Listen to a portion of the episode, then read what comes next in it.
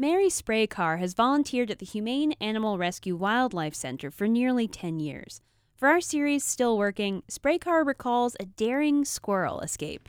I was in the mammal nursery, and red squirrels are the small. They're bigger than chipmunks, but they're very hyper. So I'm cleaning a cage with like three of them in it, and the one is zipped out. I mean, he just shot out. I was trying to be careful. He shot out, and I'm thinking, I'm looking all over. I can't find him in the room.